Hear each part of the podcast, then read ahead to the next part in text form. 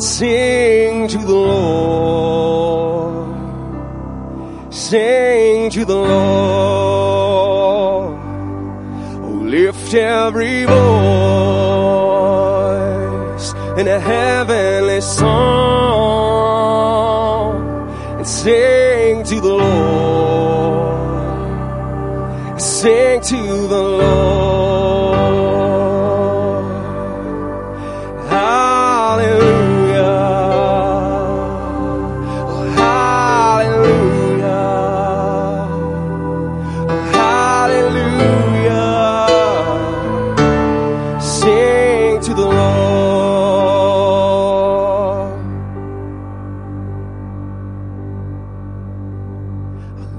Up my voice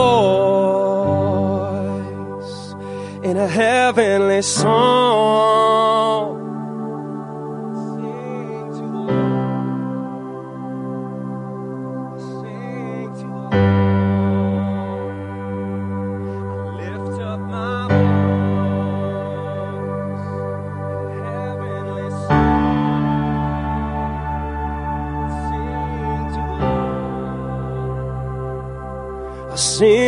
To the Lord. Oh, hallelujah. It's hallelujah. Oh, hallelujah.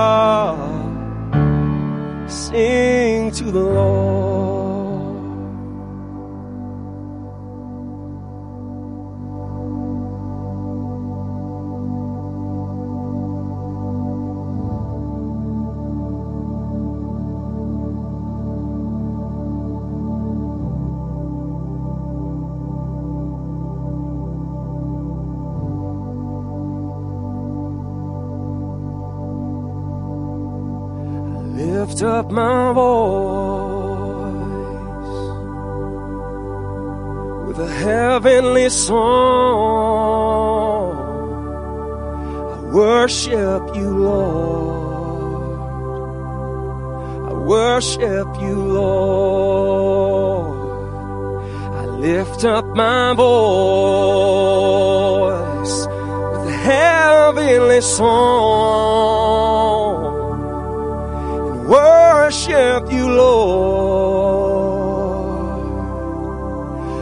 worship you, Lord. And hallelujah. Oh, hallelujah. Oh, hallelujah.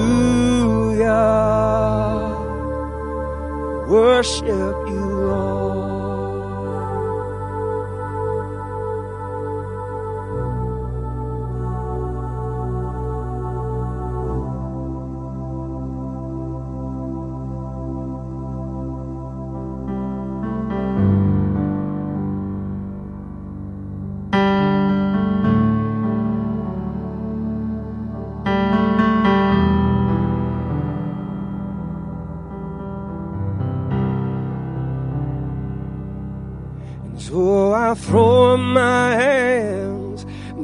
praise you again and again. Cause all that I have is a hallelujah. Hallelujah. And I know it's not much, but I've nothing else for my king except for a heart singing hallelujah hallelujah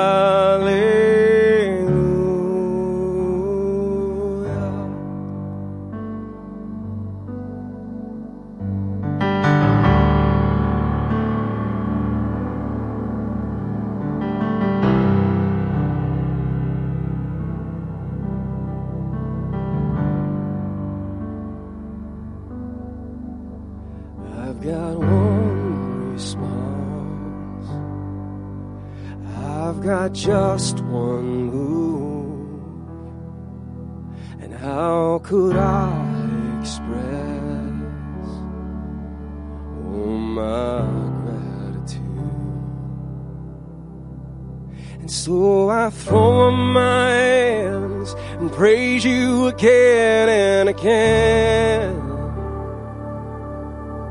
All that I have is a hallelujah. Hallelujah. I know it's not much, but I've nothing else for my king except for a heart singing hallelujah. Hallelujah.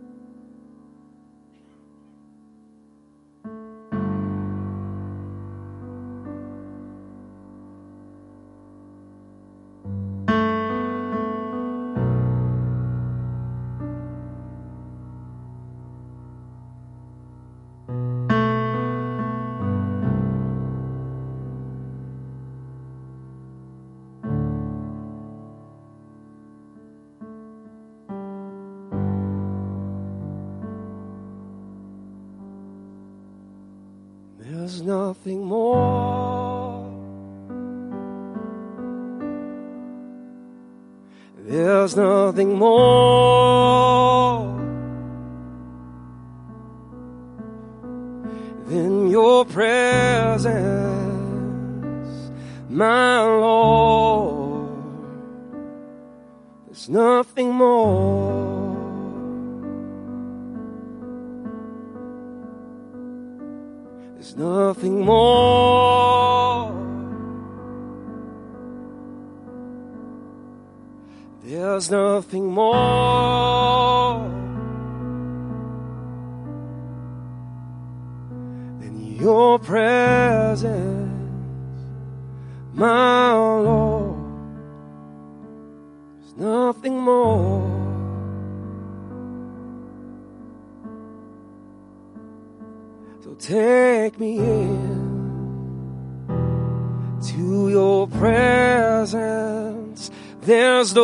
no other place I'd rather be.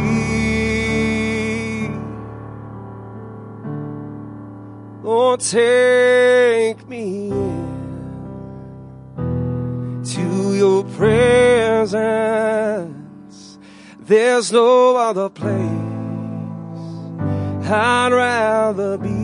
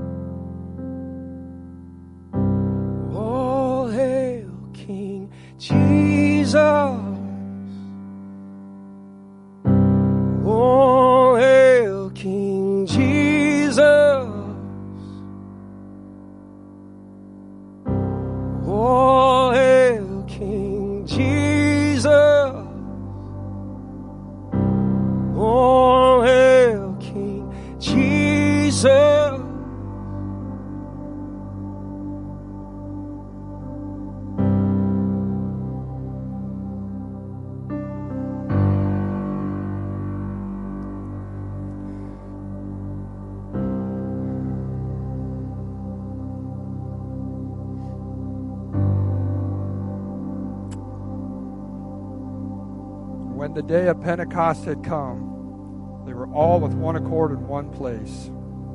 And suddenly, and as we know, they were all filled with the Spirit of God and began to speak with other tongues. But then Peter goes on later to explain in verse 17 or verse 16 But this is what was spoken of the prophet Joel. And it shall come to pass in the last days, says God, that I will pour out my Spirit on all flesh. Oh, Father, this morning I thank you. On this day of Pentecost, Father, for the suddenlies in this nation, in this world, in this city, and Father, in this church and in the lives of these people here, Father. I thank you, Lord, that you are pouring out your Spirit upon all flesh. Pour out your Spirit upon all in this room, Father God.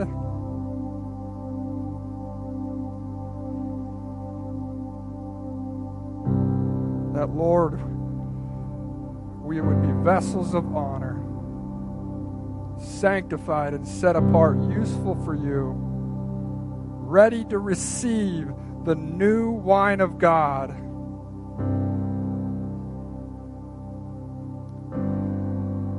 Just magnify you and exalt you in this place, Jesus.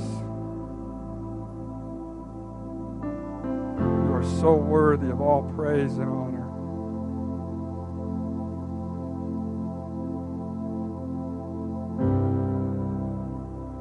Jesus, Jesus, Jesus. It's your name, Jesus. Bless you, Lord. We exalt you. We magnify you, Jesus.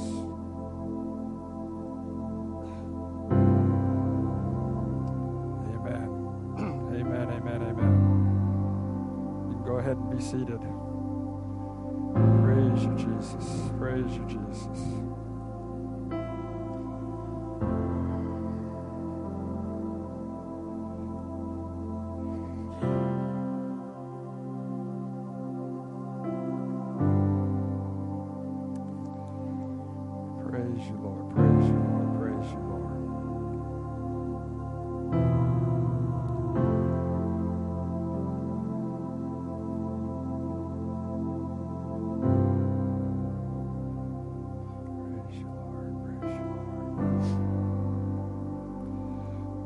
I'm not going to teach on tithes and offerings this morning, so I think just to do so, we'll go ahead and receive that this morning if the ushers want to wait on the people. I do want to encourage you, though, and we've had a lot of new people, and so you might not know and understand fully how this works. But if you need an envelope, the ushers will get you one of these, and, and we ask that you do that um, and fill that out because that gives us the opportunity to give you a receipt at the end of the year that you can use on your taxes. Um, so, and, and if you don't fill it out, we we always try and get that done for you as ushers. But you know, to help them guys when they're counting the money and things like that, if you'll take the time to do that. And after you've filled it out once or twice with your name and address, after that, you just pop your name on there, the amount where you want it to go. The accountants, you know, have logged you in after the first time or two. So, um, but if you don't ever fill this out, then we also don't know. Maybe you want to proportion that money somewhere else. Uh, but if it's just your tithes and your uh, your general offerings, you know that's what that general fund is for. If we have special stuff going on, we'll tell you how to designate that if you wanted to give to those things. But please do utilize those envelopes. It just makes the the guys' lives a little easier for counting. So.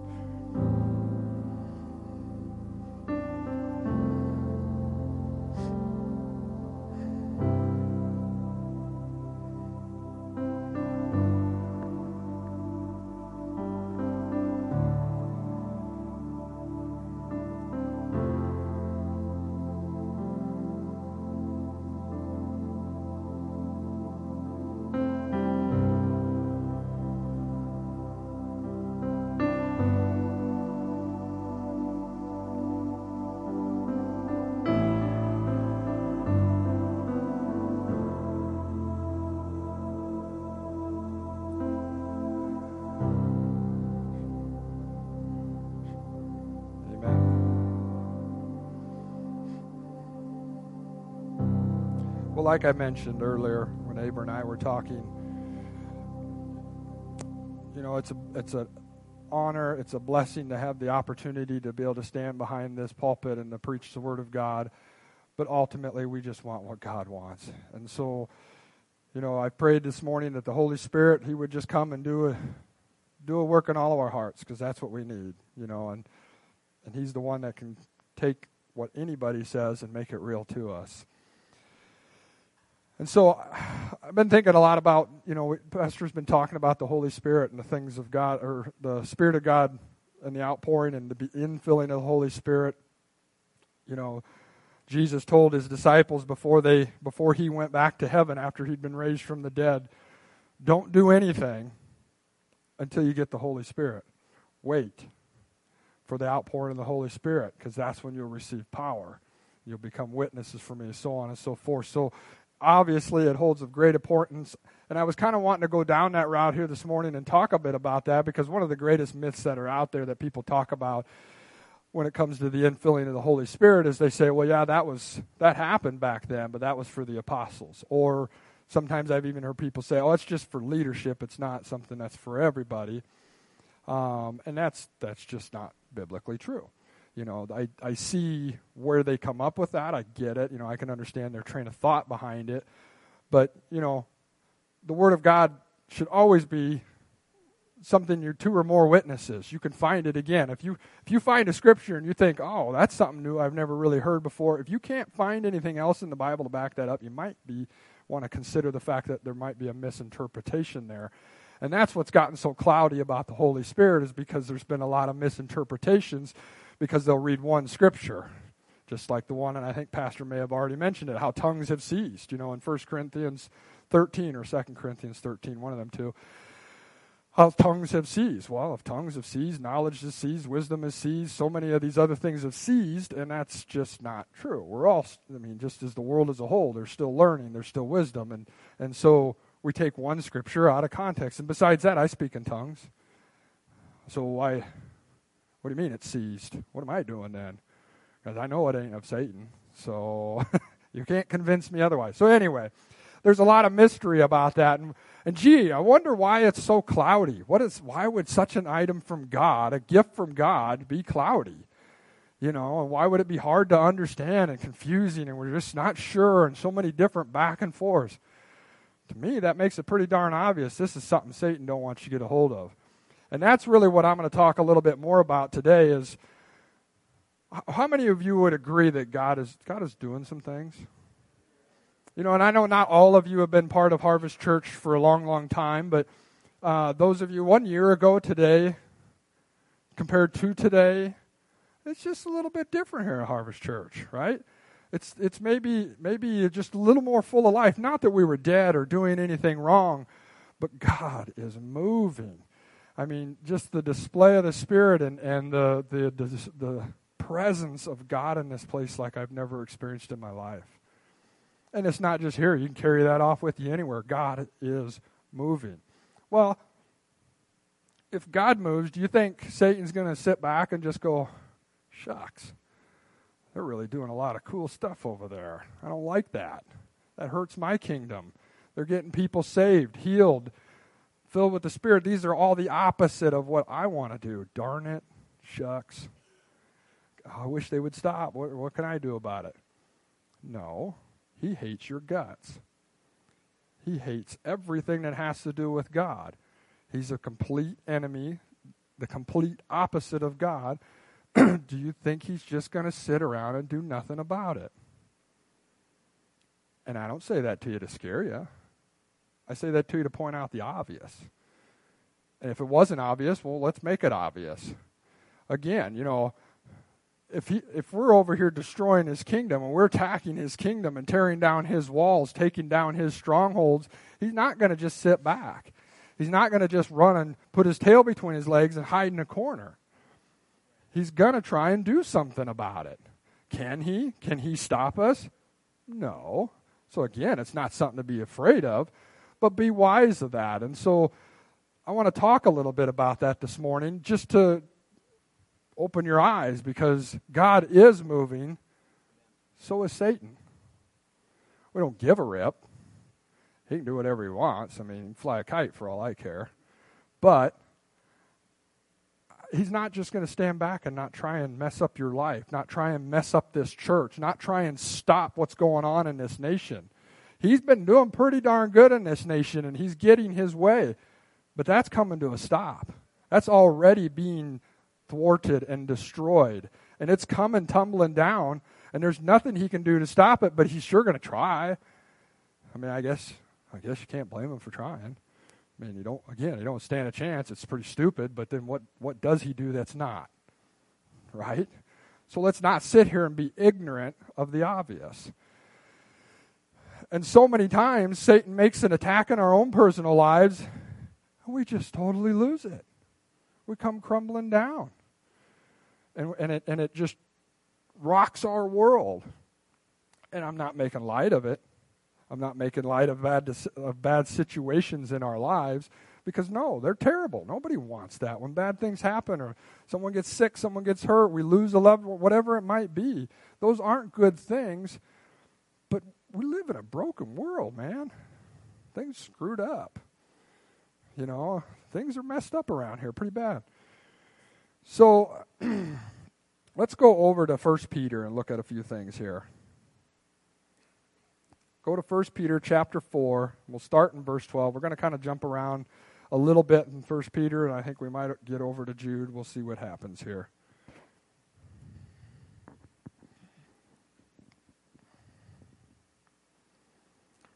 First Peter chapter 4, and we'll start in verse 12. Beloved, do not think it strange concerning the fiery trial which is to try you, as though some strange thing happened to you.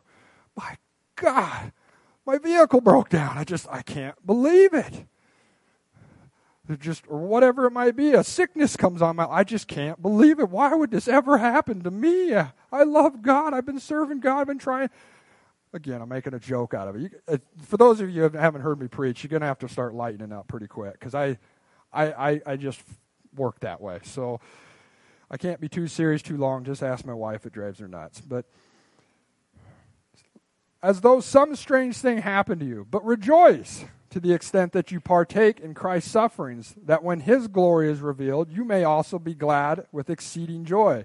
That sounds like the exact opposite of what 99.9% of us do, right? And I'm guilty of this. Something bad happens. We don't go, Praise the Lord. We go, Oh me, oh my and some other words that I won't say from the pulpit. If you are reproached for the name of Christ, blessed are you. That just sounds tilt, doesn't it? As to the way of the world. For the Spirit of the Lord and of God rest upon you. On their part, he is blasphemed, but on your part, he is glorified. Think of it this way if you never get attacked, you obviously ain't stirring much of anything up. You know, if nothing ever comes against you and Satan's never trying to pin you down, then obviously he's not real worried about you either. And if you're not getting attacked, I'm not picking on anyone or saying anything, but, you know, I, I should have looked this up. This just quickened to me. When some of the wannabe disciples saw Paul running around and doing miracles. And they thought, that's cool. I want to do that. And so they went out and tried to do some things in the name of Jesus, but they didn't understand what it was and how to operate in it. And so they, and I don't know where this at, in the book of Acts somewhere. So they went up to this dude possessed with a demon, right? And they thought, oh, we've seen Paul do this. We can just go up there and lay hands on him in the name of Jesus and they'll have to do. Well, they wanted the glory, was what the problem was. They thought they were pretty cool. Nothing to do with them by the way, if you didn't know, all that's going on in the world right now and what God's moving and doing has nothing to do with you. Sorry to burst your bubble. He's going to use you. He wants to use you. Most definitely. Don't misread that. But it's not about us. It's about him. The awesome part is is he uses us and he blesses the crap out of us along the way, but it's not about us. It's about him. So anyway, we don't we can't have an attitude of oh look what i can do look how good i can preach look how good i can lay hands on people it's just not going to work like that It won't. He won't allow the glory to be shifted. So these dudes went up and laid hands on this th- on this demon possessed person, and the the demon goes because they use the name of Jesus and they also use the name of Paul and the the Jesus that Paul prays in is what they're knuckleheads. So anyway, he this demon looks right at him and goes, "Jesus, I know. Paul, I know. You, I don't know." And then they they got their butts whooped. They got they got it handed to them because they were out of order. They weren't doing it right. But what I've always taken out of that is those demons, who, that demon who's never even encountered Paul before, knew who Paul was. Does Satan know who you are? Is your, your name worth putting on his hit list? Or is he not worried about you? You know, and I don't mean that in a negative fashion because it's nice not to be attacked. Don't get me wrong. But if we're not pushing in and stirring the pot and attacking his kingdom, then he's not going to be after us. And, and so, therefore, if we aren't ever experiencing a little bit of fiery trials in our life, we might want to do a little bit of a spiritual checkup and say, hey, you know, what am I doing for the kingdom of God that's torquing off the devil? Because that's part of the goal, you know, attack him. So, anyway, let's jump over to 1 Peter 5.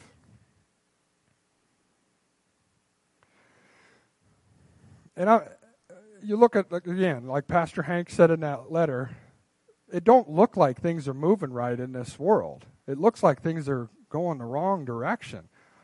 And, and maybe in your own personal life, things might look like they're going the wrong direction.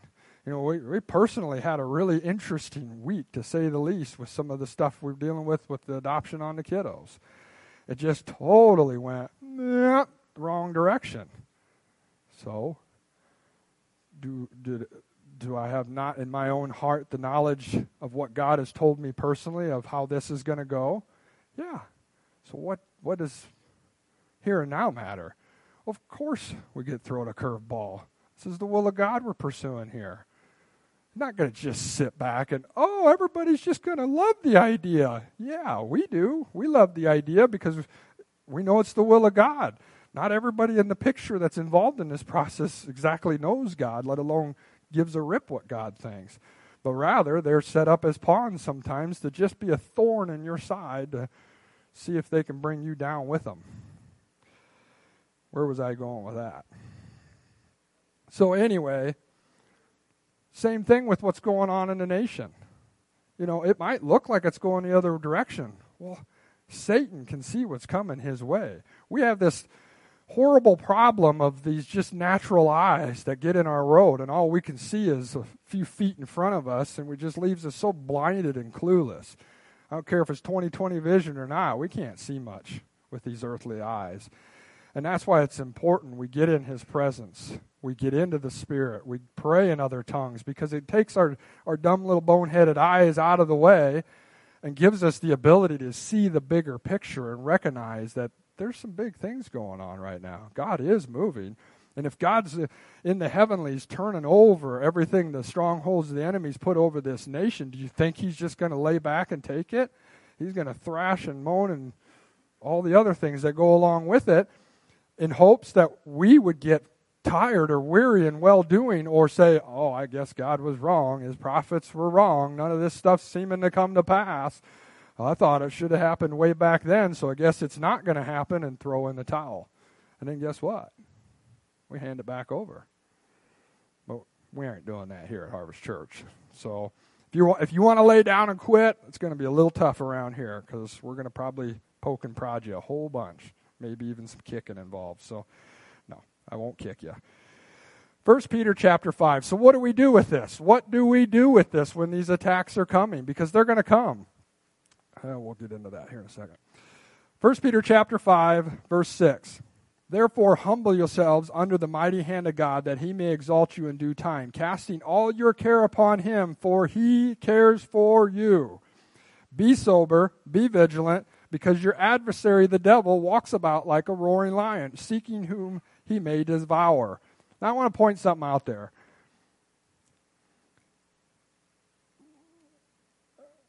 Satan's running around like a roaring lion. And you've probably heard it preached and said before, like a roaring lion. He's not a roaring lion. He's not a lion.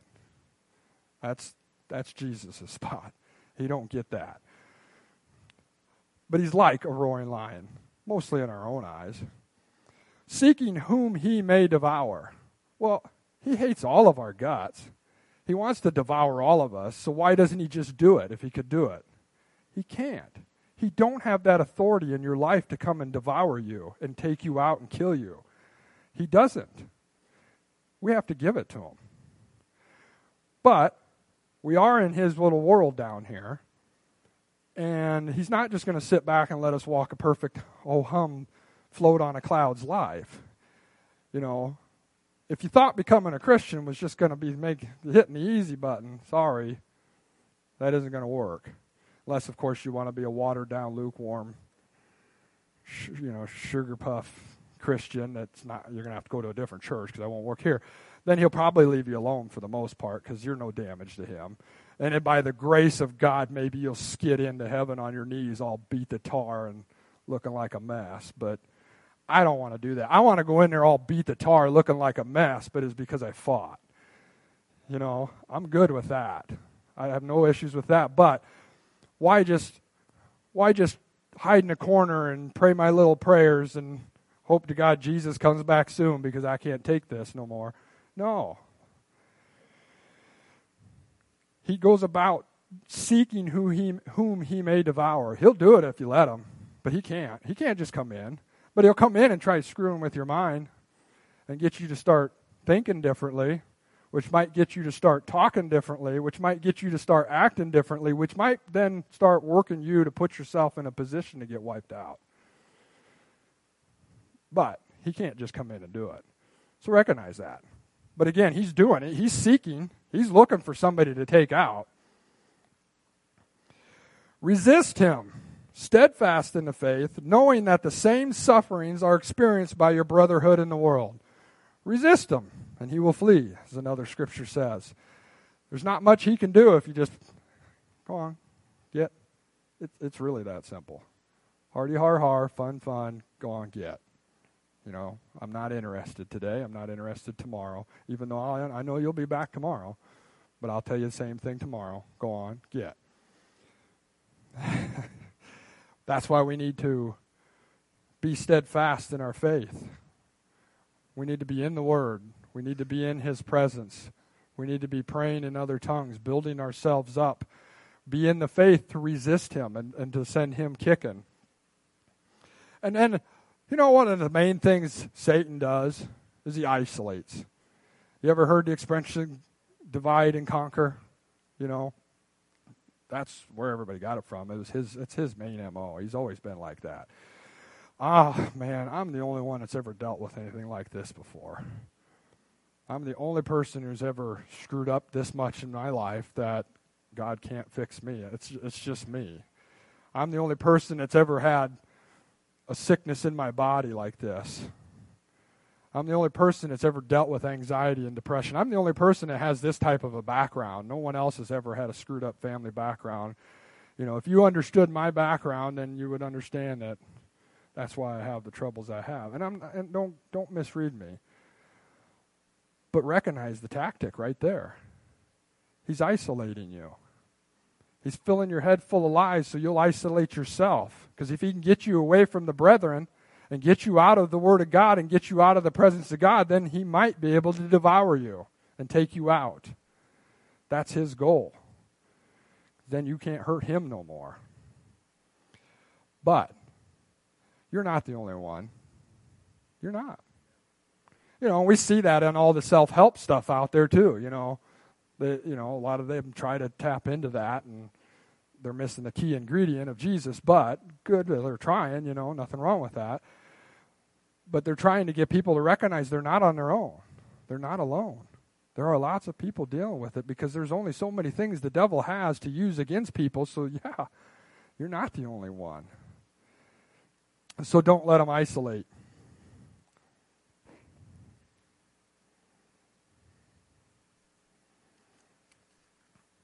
Then we also need to recognize something else. You know, that, that in our own lives, that if, if we're going to seek God and we're going to pursue the things of God, and God is going to start moving and using us in our lives, if you're going to start going out of your way praying for people that need healing and things, and you're going to start doing that, and you're going to start preaching the gospel for people, uh, he's going to come after you. But again, he don't stand a chance. So what? Let him throw crap at you. Just throw back. throw the word back at him. He has to scoot off and run, and you keep moving forward. No matter what he does to you, it doesn't change the word of God. It doesn't change the end result.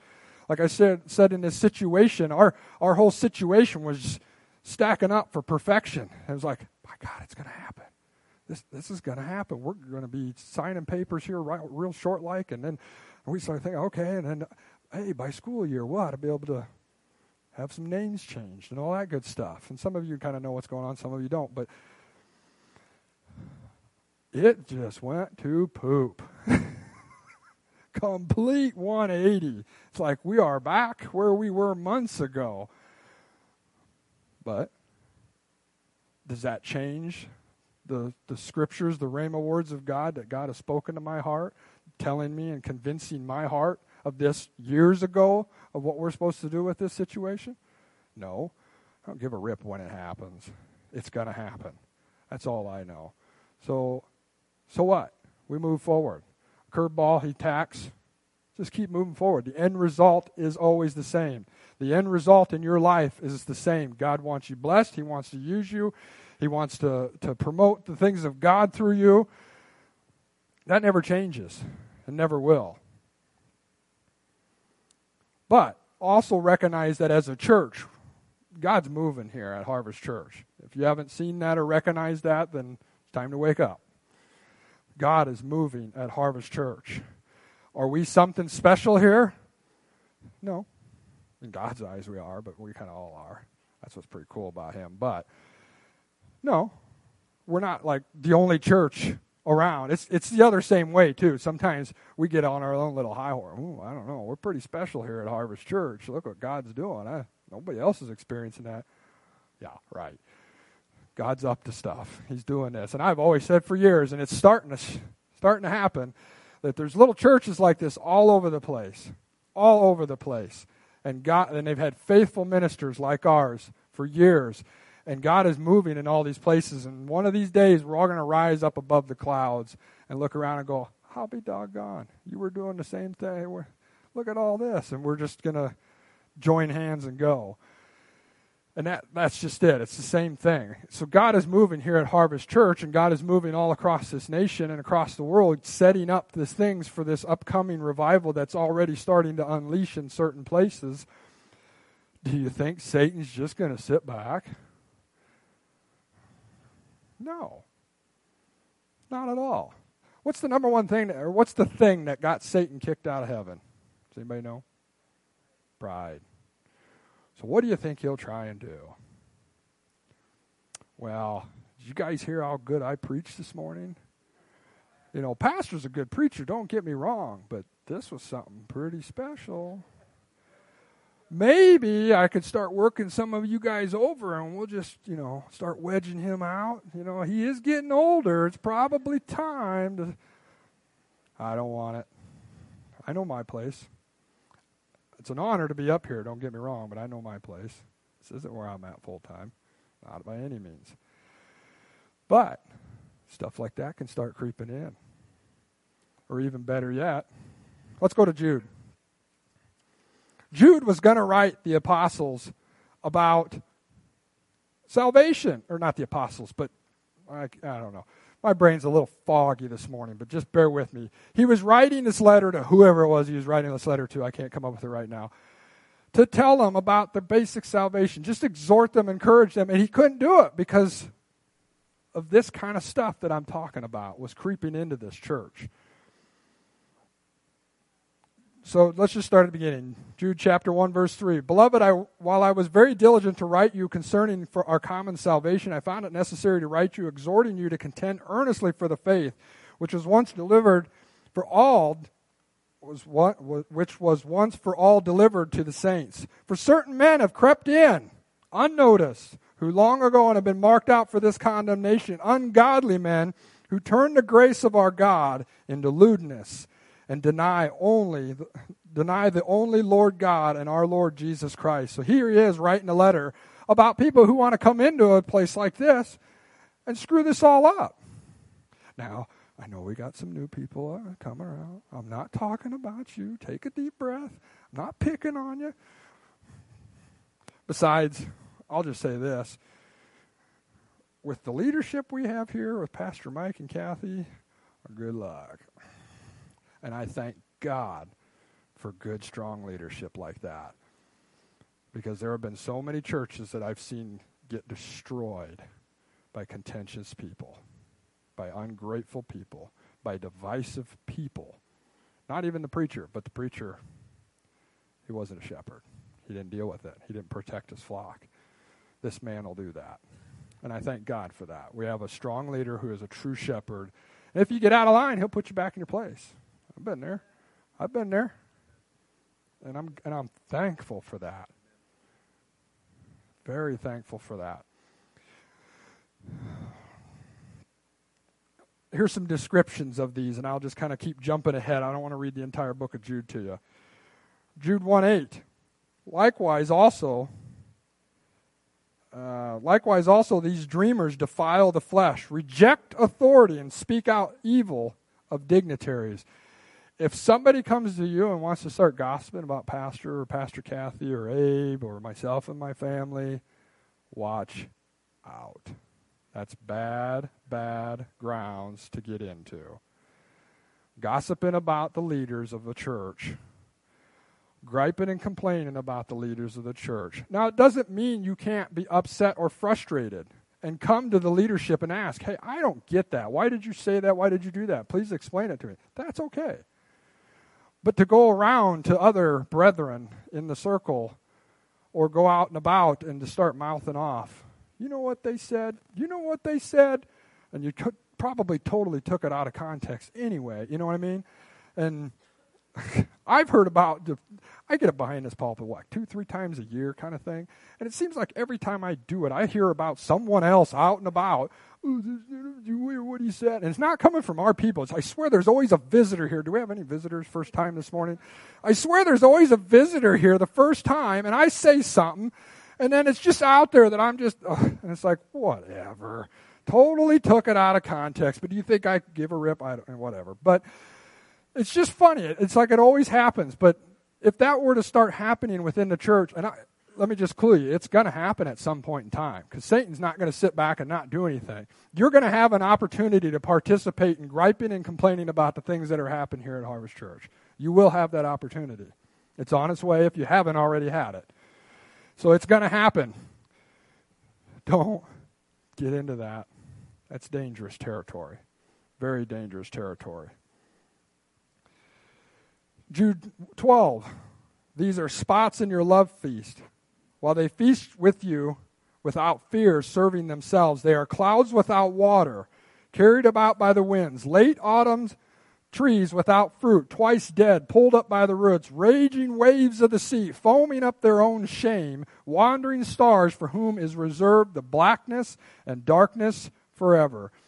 These people come in, they look the look, they talk the talk, but they fake the walk. They're not doing it for real.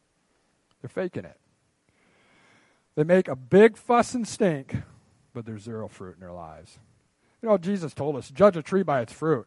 You know, don't take long to look at a person's life and start figuring out what's going on real fast.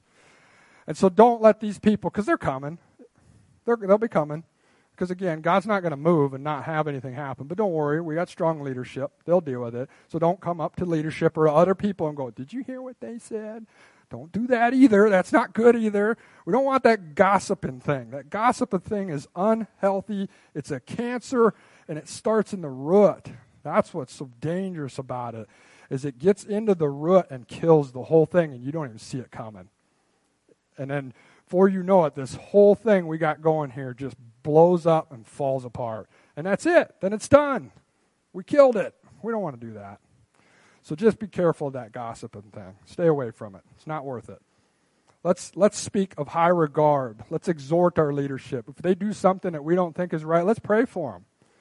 God will take care of it. Even if he gets out of order, Oh, have you met Apostle Mike Keys? You want to you want to get out of order with him? You know, that's one of the leaders in his in pastor's life, and that dude's kind of a no BS kind of dude. I, I wouldn't think uh, an out of order meeting with him where he's going to straighten you out would be very fun, but he'd get the job done. Okay. 116, Jude 116, these are grumblers, complainers, walking according to their own lust. They mouth great swelling words, flattering people to gain knowledge. You ever dealt with a really good used car salesman? Or they just blow smoke? I mean, this thing is the Cadillac of cars, and it's going to be the dream you're after, And but you hit the hit the road out of the parking lot and the bumper falls off and there's that knock and just the whole thing goes, you know. Th- that's what these people are, you know. If you're a used car salesman, I'm not talking about you. I got to watch what I'm saying up here. Otherwise, I'm going to have hear about it out in the street somewhere again. And anyway, but you, beloved, remember the words which were spoken before by the apostles of our Lord Jesus Christ, how they told you that there would be mockers in the last time who would walk according to their own godly lust. These are sensual persons who cause divisions, not having the Spirit. I wrote down they're highly emotional usually. They're up, then they're down. They're in, then they're out. They're compliance. Uh, they're complaining the whole way. And I got again, they cause divisions. They divide and conquer. That's that's Satan's MO. If we can start isolating, we can get a group of people over here that are griping and complaining about this, then we can get a group of people over there that are griping and complaining about this, and then these people are upset with how we run the church this way, and then that person's upset with what pastor said a month ago, and and you start getting these groups off, and everything's starting to be divided. Guess what? Satan's conquering the church, and he's going to shut it down because he's going around looking who he can seek to devour well, it won't happen here. And so we just talk about this stuff so we can be aware of it. And when it happens, you know, just leave it alone. Walk away from it. Somebody's griping and complaining about something, just walk away from it. Don't get in agreement with that. And and that doesn't mean you got to run to pastor and rat them out, you know. Just like our kids do to each other all the time. Look what they did. Don't care. Did you deal with it? You know, we're trying to teach them not to be little ratting each other out all the time. It's the same thing. Now, don't get me wrong. I don't want to make it sound like you can't approach pastor. And if there's some serious stuff going on, that, that's that's wisdom. But just don't get involved with that. And or if it's just minor little piddly stuff, pray for that person. Better yet, pray for peace, pray for unity, pray for the confusion to be lifted, and that their minds would become clear and they could see a situation for what it was for. And let alone what Jude tells us to do here. Let's go let's go on in verse 20. But you, he's talking to us right here in this room. But you, beloved, building yourselves up on your most holy faith, praying in the Holy Spirit, keep yourselves in the love of God, looking for the mercy of our Lord Jesus Christ under eternal life. Pray in tongues, that keeps you really straightened out. That's good stuff, man. That is good stuff. Stay in God's presence. You sit in his presence, all that crap just melts off. It just it just goes. You can get all wound up about stuff. You can get all stewed as your day goes on because this happened, that happened, this happened, that happened. And, and, and we can even get into self pity sometimes. Well, if I wouldn't have done this, I wouldn't have screwed that up, and I screwed this up, so that's because this happened. And oh boy, oh boy, oh boy. Just get in his presence. It'll all melt away. But if we don't take the time to do it, we can get into a mess too. And we got to stay in His mercy. You know, He gave us mercy. We definitely need to extend others mercy. So if that person comes, you gripe and complain a little bit, don't be a butthead. Just pray for them. They'll get it. Extend that mercy, extend that love. Thank God He did to us. Jump over to uh, 2 Corinthians chapter 7, I think. Let me find it, make sure I'm leading you the right way here.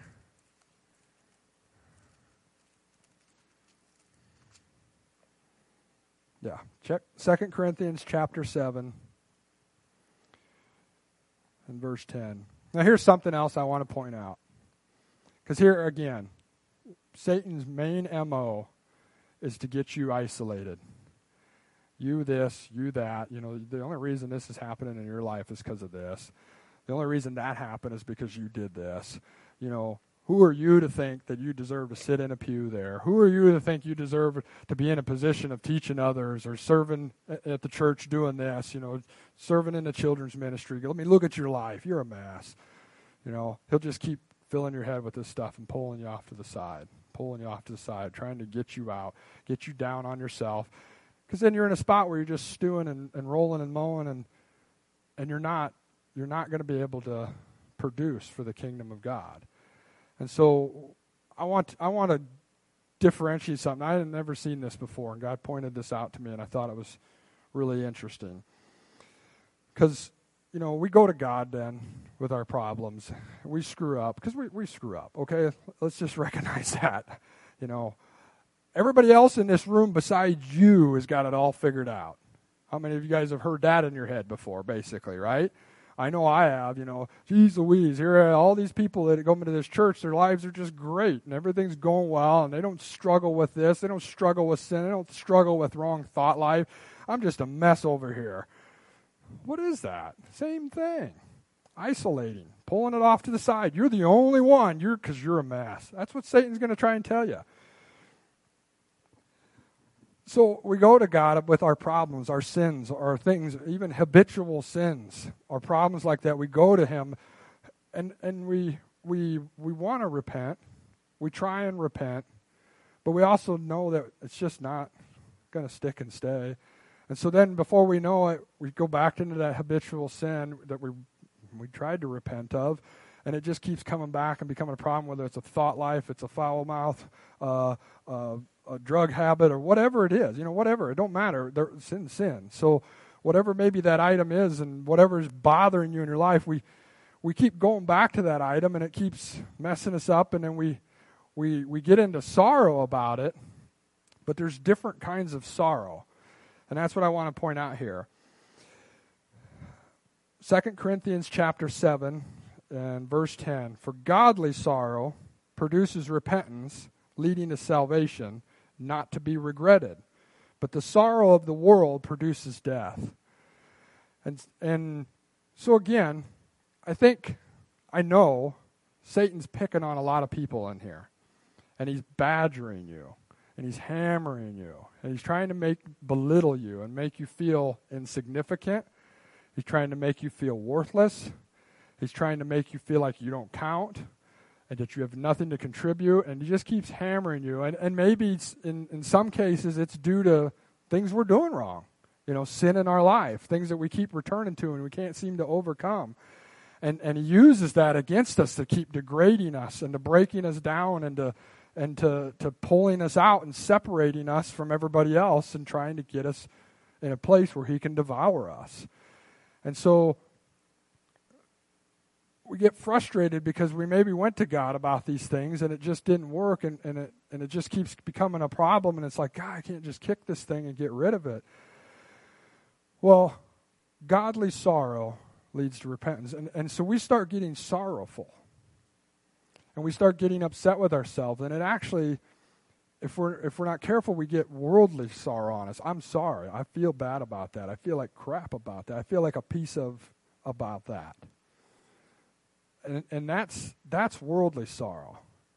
And that that can get us into trouble because then actually satan turns around and uses that worldly sorrow where we feel like a worthless and starts beating us up even more and starts pulling us down. And, and we find ourselves drifting out of the presence of god because god how can i keep going back to him again?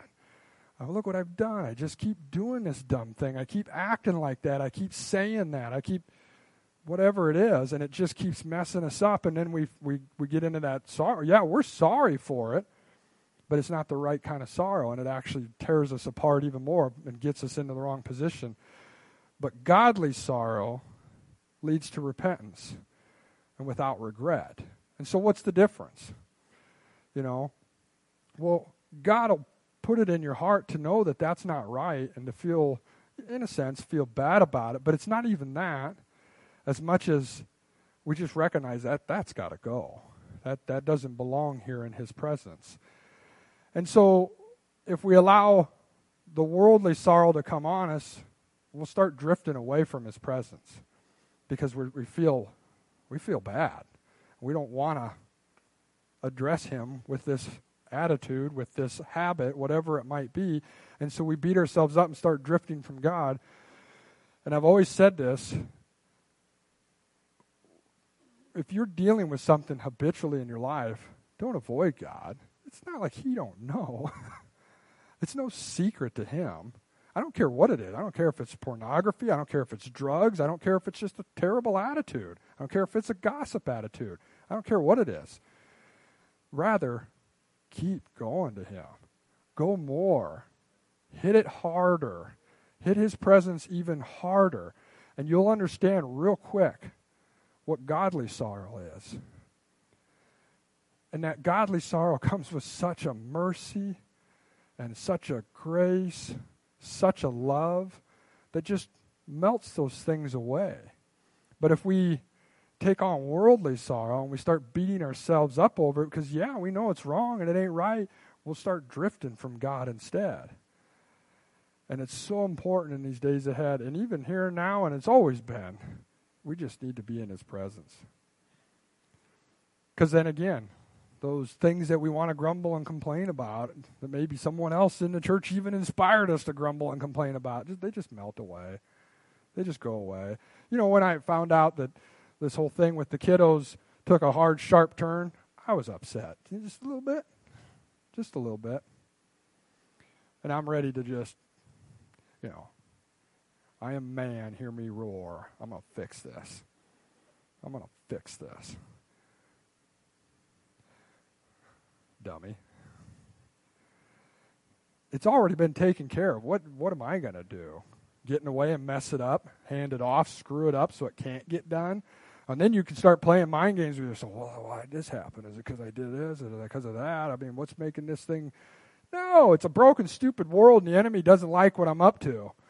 He wants to jack with us and knock us down a peg and get see if he can get me to start saying and doing something stupid so I can eradicate what God's doing in our lives. Don't get into that. Rather push in. So I get a chance and I go sit down with him, the King of Kings, the Lord of Lords, the one that's told me several things about this. And it's just suddenly it melts away. It's like, who gives a rip? Who gives a rip? Do what you want. Try. But the end result's the same. Nothing's going to change here. So I just want to encourage you. Don't allow that isolation to come. come. Don't allow that gossip to come. Don't allow that hidden motive and agenda to come. But recognize that stuff and just shake it off. Get into his presence more. If you're spirit filled, pray in tongues more. If you're not spirit filled, seek him. Seek him about being spirit filled because it's good. It's so good. it's wonderful. Amen. Because I believe suddenlies. You know, we started off this morning talking about suddenly. On the day of Pentecost, suddenly there was a mighty rushing wind. And what appeared to be tongues of fire sat on each one of them boys. And then they went out. A bunch of knucklehead fishermen went out. And over 3,000 people got saved that day. Do you think one hour before that they had any idea? I think five minutes before that they had any inclination what was about to happen and how powerful God can move in us suddenly. That's what's happening. God is moving. And so just be expecting those suddenlies. Get into his face, get into his presence, pray in tongues like never before. And when these things come, which they will come, guaranteed, and maybe you've already dealt with some of the grumblers and complainers or whatever might be, but I know for a fact that many of us are dealing with the hidden thoughts and pressures and the isolation methods of the enemy. I know for a fact. And so recognize that. You must be something worth taking out. You must be a threat. So don't get down on yourself. Don't get depressed. Don't get upset. Don't definitely don't think you're the only one. Rather recognize something. Wait a minute. If he's willing to take the time to harass me like this, there must be some good things around the corner. And that's the attitude we got to cop. We do. We need to have that kind of attitude and say, okay, all right, I see you messing with me. Something good coming, ain't there? Just expect God even more. Slap him right back, smack him right back, take a hunk of his kingdom and bury it. Shove it down, get rid of it. Amen. Suddenlies are on their way. I'm going to go back to Acts chapter 1 as we end this.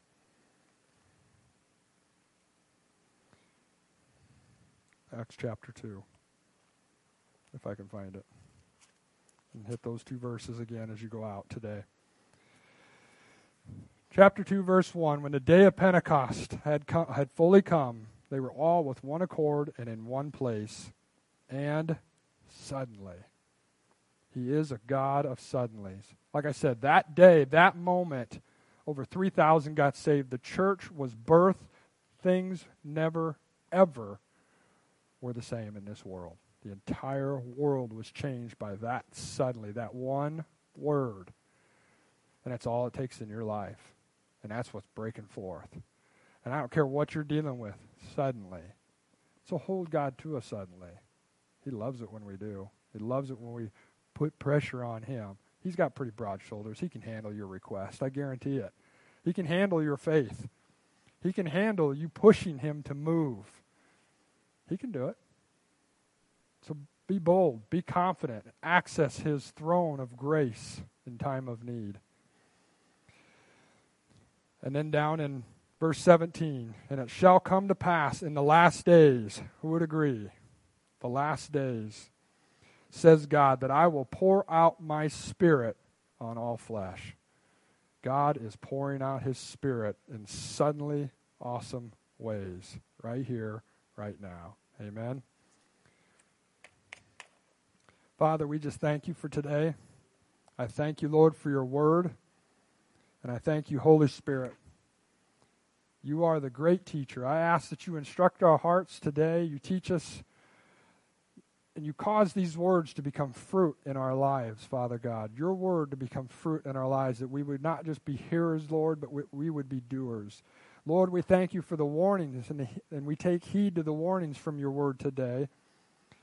And we recognize our enemy, but we also recognize his uselessness, his inabilities, and his fakeness, Father God. And Lord, we just recognize you and your faithfulness, your commitment to us, and your commitment to this nation. And so, Lord, I thank you for pouring out your spirit at Harvest Church in suddenlies. And Lord, I thank you for pouring out your spirit in the United States of America in suddenlies. In Jesus' mighty name. Jesus' name. Amen, amen, amen. If you're here today and you need prayer, whether it's for healing, health, or just downright because, if this that I mentioned about the, the godly sorrow versus worldly sorrow because the Satan's beating you up, I'd be happy to pray with you. Join my faith with you. So if you're here today and that's you and you want to come forward, I'd be happy to play with play. We'll play. We can play. But we'll pray. And I just want to encourage you to receive what God's got in store. Amen. Anyone? Okay, then I'm just going to pray this way because I know you're here. I know some of you are dealing with this. Father, I just thank you for bringing revelation and understanding to all of us that we're not alone in this, Father God. And I thank you, Lord, that we won't get caught up in worldly sorrow, which turns into badgering ourselves, doing the, the, doing the work that the enemy started, where he badgered us, and we continue to badger ourselves. But Father, rather, we would recognize that you have called us. You have gifted us. You have given us your grace, Father. We are anointed of you. We have been separated by you. And Satan can't pull us back down again. So, Father, I just thank you for that, that attitude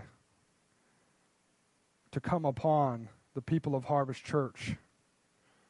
They would take on that bulldog attitude, recognizing who they are in you, Father. And they would tell Satan to take a hike. And Father, I thank you that you bring comfort, peace, joy, and love in Jesus' mighty name to all these people. Amen, amen, amen. anything? No prayer Wednesday. I just want to make sure we're done here.